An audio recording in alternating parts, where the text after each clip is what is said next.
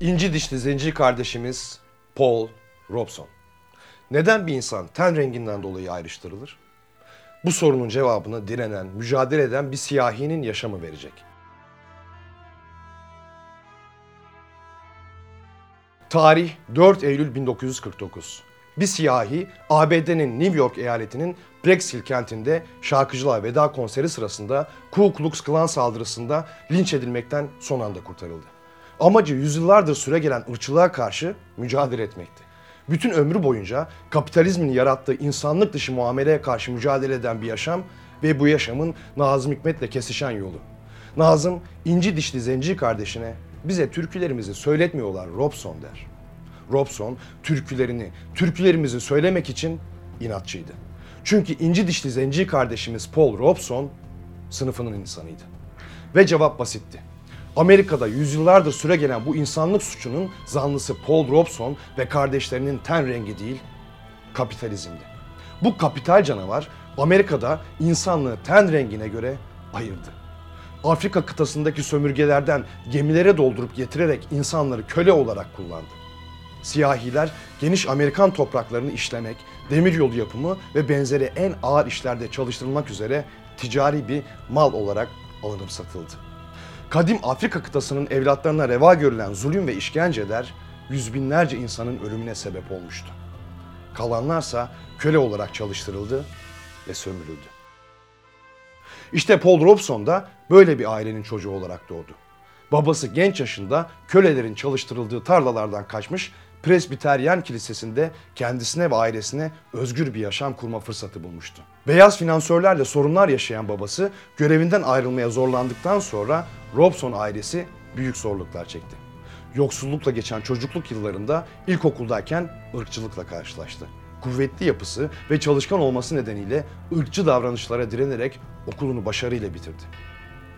ABD tarihinde o zamana kadar hiç kimseye verilmeyen onurlu aile belgesi kazanan Paul, fiziksel yatkınlığı nedeniyle okul takımına seçildi.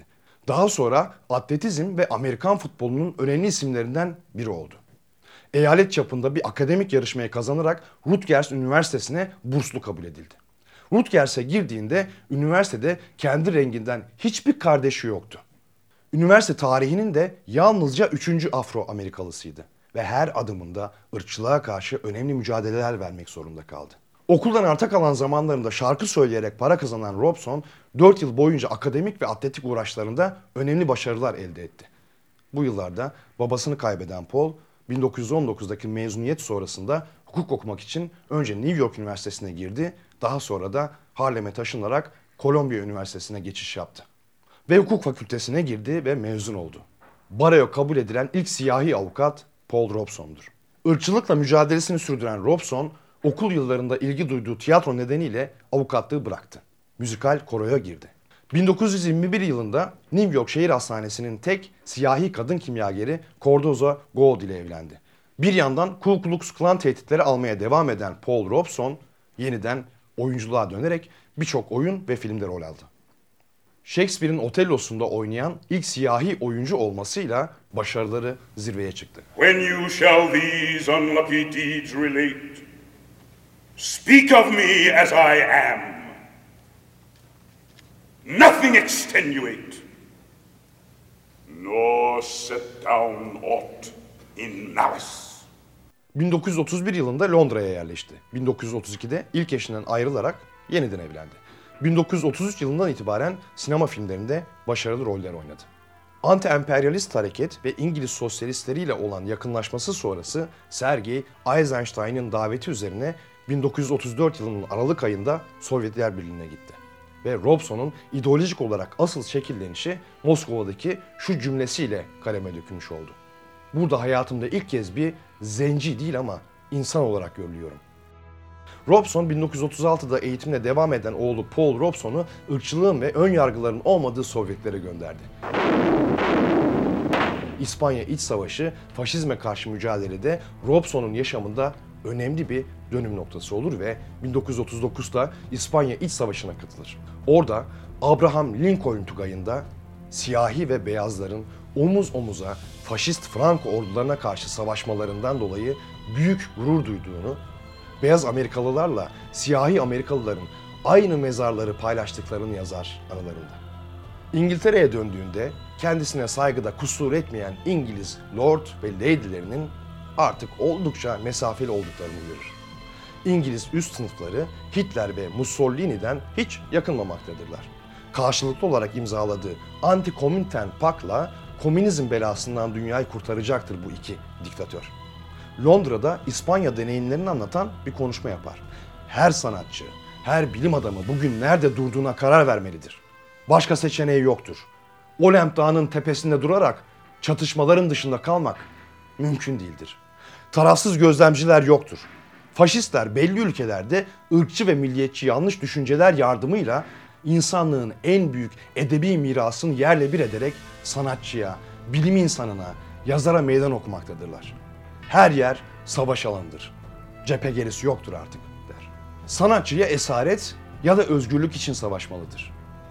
O seçimini yapmıştır. Seçeneğim yoktu. Çünkü kapitalizm çağının tarihi halkımın çöküşünü temsil etmektedir diye de ekler.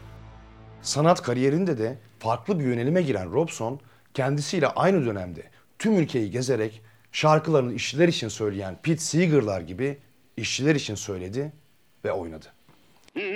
Just keep rolling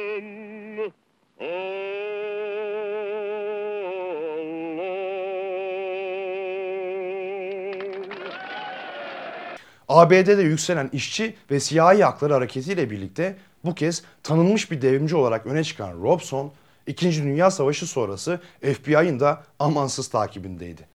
Bu dönemde tüm ülkede konserler veren Robson'un 1949'da Pittsburgh'de düzenlemek istediği konser öncesi halk ABD gizli servisinin bölgedeki bu adam ABD'yi sevmiyor.